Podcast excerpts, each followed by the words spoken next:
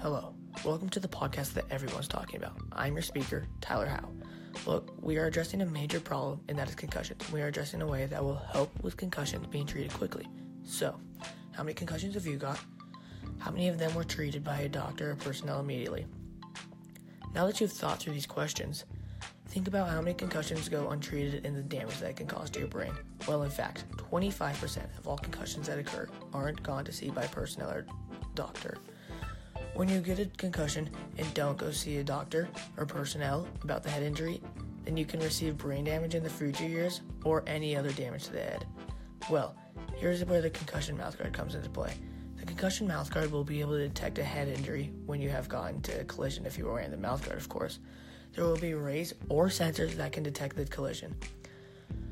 There, then there will be lights. The lights will determine the severity of the concussion and it will show it on the front of the mouthguard there will be a red light, an orange light, and a green light. The green light will represent nothing, which means that you're okay, you have no concussion. An orange light would represent a mild concussion, and the red light would represent a severe. This mouth guard would be helpful because it would let the coaches know to take you out of the game and to make you go see personnel. Now, say that the player got into a collision during the event, but he didn't want to tell his coach and he wanted to keep playing. The player wouldn't be aware, be able to do this because the coach would be aware of the light that would make the coaches a lot more aware of the players and to keep checking, right? The coach would see the collision and he would check make immediately to make sure the player is okay.